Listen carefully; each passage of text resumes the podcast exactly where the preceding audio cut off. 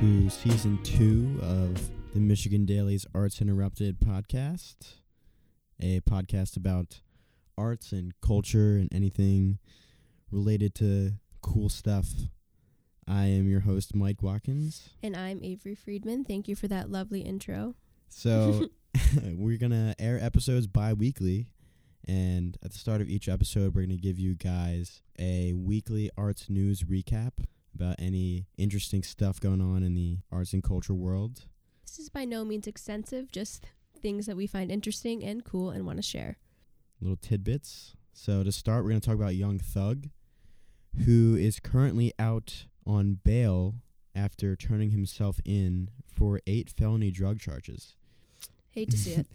Uh, these charges included possession of meth and Percocet and intent to distribute those drugs. So he's obviously got a side hustle going on in addition to his touring with J. Cole and and, and being a major name in hip hop. So yeah, he's a busy guy. Switching gears a tad from Young Thug, um, Fred Thomas, an alternative indie rock star from Ann Arbor itself, uh, is releasing his 11th solo album and our own producer Sean Lang is a huge, huge fan. I haven't had the chance to listen yet, but I trust Sean's music judgment, and with such a prominent Ann Arbor icon, I will definitely be taking a listen, and you guys should too. Um, yeah. And um, on Netflix, a bunch of new stuff just dropped, including a new season of BoJack Horseman, which is extremely popular, but I've never seen it myself. I've heard good things, so it's probably worth a watch this animated show makes people so very emo. I don't really know how. I've been seeing so many tweets about it though. All I really know is it's talking animals, and I, I assume it's a comedy, but I've also heard there's like a nice plot line too. I don't. Yeah, it's got a super dark edge. I watched them in the first season. Um, also, beyond Netflix, locally we have some great shows coming up amazing comic Tig Notaro is coming to the Cathedral Theater um, of the Masonic Temple next Friday, the 28th. And two days later, Stef Chura, an Alpena, Michigan native, is coming to El Club at noon on a Sunday. Interesting time. Pretty sure it's an outdoor show. Um, and she'll be there with the indie queen, Frankie Cosmos. And I'll be there, so let's hang out. El Club is sweet if you've never been. So it's, it's worth going even just for the venue. And transitioning to our last little tidbit, we're going to talk about Kanye, who is back at the forefront of music news. seems like it happens like three times a year. Um, so on Instagram, he posted a picture of something that really closely resembled the Yeezus album cover from 2013, except instead of the red sticker, it had a purple sticker. Cryptic. And um, yeah, so a lot of speculation. People are wondering if this is a new album. He he uh, tweeted it with the caption Yandhi 92918. So we could assume that September 29th is a pretty significant date. Yeah, so my my sort of guess with this is that it's going to be something kind of like an anti Yeezus because he is has like been equivalent to Antichrist. Yes, except positive. So Uh. Yeah, Antichrist in this sense, I think would be more like Jesus because they're so angry and harsh and raw. And uh, Kanye, it seems at least, is not in that space anymore. He's been preaching so much positivity and love. Mild delusion. Yeah, we got love is all over his his social media accounts, and the purple is obviously a softer color. So maybe this one will be less harsh and more harmonic uh, something more beautiful. And um, in his Instagram videos that he's been posting, the background music has been really awesome, and it's something I've never heard before. So I'm definitely super excited. Um, the the album is speculated to be called Yandhi because that's what Kanye Mm. that's what that's what he captioned it as. Uh, and this you could assume is a combination of Yay and Gandhi, just like Jesus was Yay and Jesus. So he's definitely into comparing himself to those crazy big names like Jesus Christ. Nothing. No, no one quite like him. Um, yeah. So we are going to introduce a little series that we'll be doing on this show. It's called Genre Bender. Little double entendre situation happening there. Um, and it's we'll basically be diving into why people are fanatics about certain genres. Um, everything from jazz to country to trap. Uh, we are trying to examine the ins and outs of people's obsessions and try to get a better grasp and more appreciation for those genres ourselves. So, this week we'll be bringing you the first installment of this genre bender series. And Mike sat down with my very own roommate, Maya Shabbir. She's a biomedical engineering senior, and she is a jazz connoisseur of sorts. And we are very happy that she told us about her love for the genre. So, enjoy.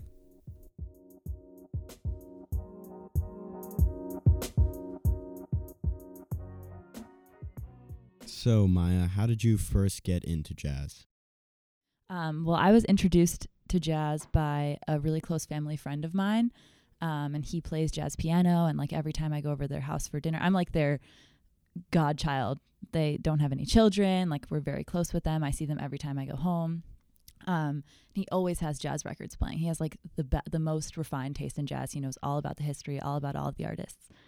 Um, so yeah, one one day he was kind of he's always had it playing in their house, and like I well, I was never really that into jazz. I've always been very into music and I like liked the ambiance that it set. But one day he played um, this one song called I- Idle Moments and it just like resonated with me. And I was just like, I need you t- today to tell me everything that I need to listen to right now.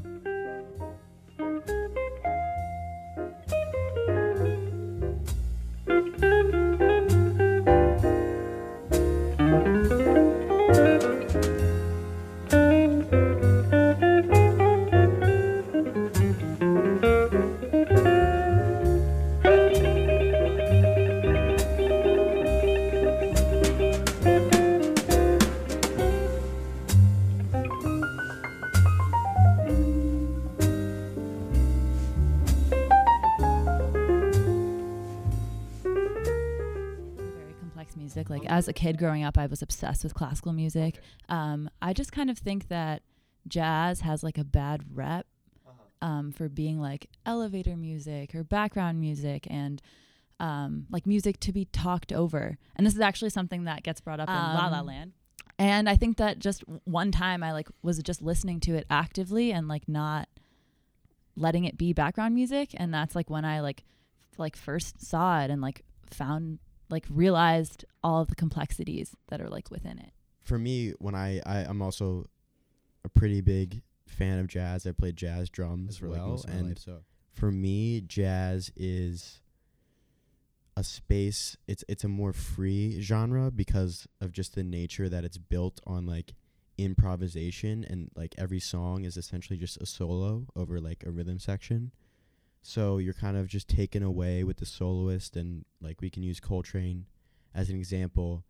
He just rips the sax and you don't necessarily know or need to know the notes he's playing, but you sort of kind of like follow the lines and trends and stuff like that and it's just a very like spacey spacey genre that I think like is almost meditative. I kind of disagree. I don't I don't really think that jazz is like relaxing. I think that it like requires active listening. Um, just because you know, they they introduce that melody and then they like kind of go away from it a little bit and then it comes back when it's kind of unexpected and and there are like conversations that are going on between the different musicians and um so I don't I don't find it relaxing personally. So, do you have a jazz song that you like to play for us that you think would exemplify all the stuff we've been talking Um, about? If I would have to choose, I would probably go to Coltrane and um, his album, The Love Supreme, which is arguably one of the greatest jazz albums of all time. There's this um, one part in the like first, I almost want to call it movement because it's kind of like a continuous flowing piece. It's a, a, a four song album. Um, they're all interrelated. He actually released it um, right after he quit heroin cold turkey. He like locked himself in his attic for like a week. His wife like didn't see him for a week and was just like very chill about And it. No, yeah. Well, he had like really suffered quitting and then afterwards he like had this like really profound moment. It- It's really interesting because Coltrane like when he first started all of the people that played with him like he did play with um like Dizzy Gillespie and like in the Miles Davis quartet like a few times Um, but like he was never that great. Like he was good and they saw potential and like he practiced for like 23 hours a day. Um, but then after he quits heroin, he like becomes this crazy, like incredible composer. And like he's always had his like special tone and special style and like is so recognizable like when you hear him play um, the sax. But after like starting kind of with this album, he like suddenly gets really really big and like people start to recognize like wow this guy is incredibly talented. Um, so in in going back to talking about the this part this first movement called acknowledgement um, a little ways in he reintroduces the melody that he has created and then he starts playing it in different keys.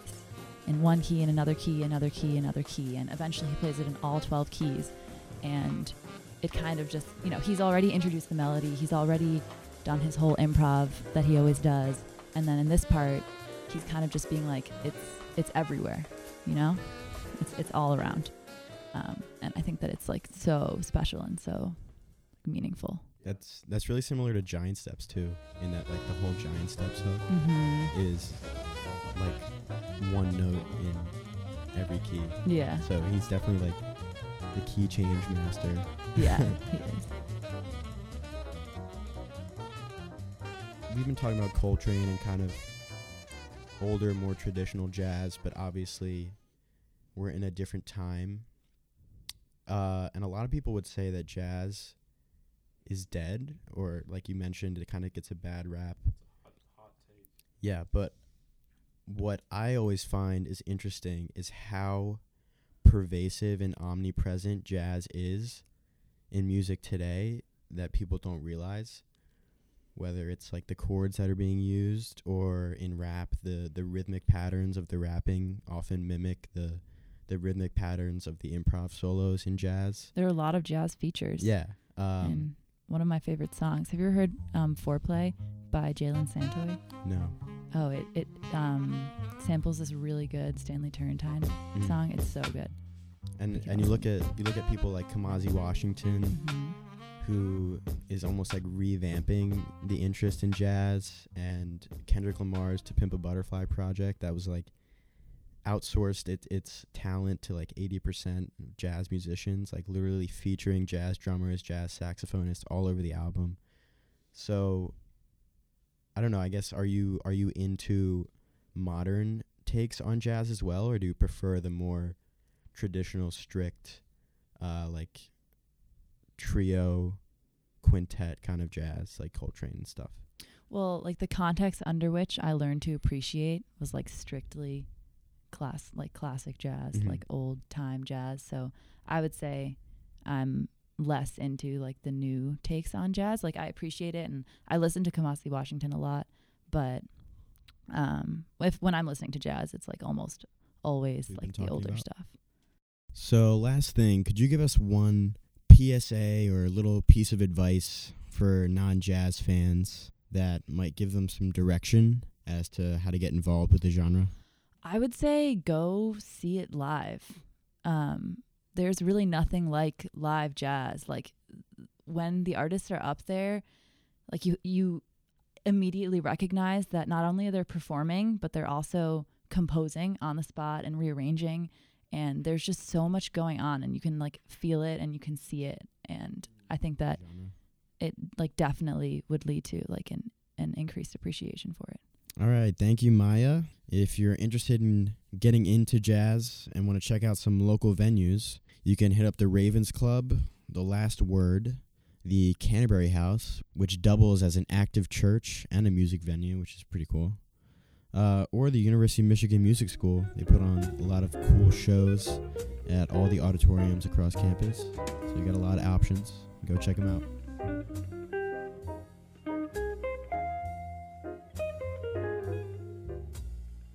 Listening to Arts Interrupted, a podcast by the Michigan Daily. The songs you heard today were Idle Moments by Grant Green, Acknowledgement by John Coltrane, Giant Steps by John Coltrane, and Foreplay by Jalen Santoy. This podcast is hosted by Mike Watkins and Avery Friedman. It's produced by Olive Scott and Sean Lang. Intro music by Brad Gerwin. Thanks for listening.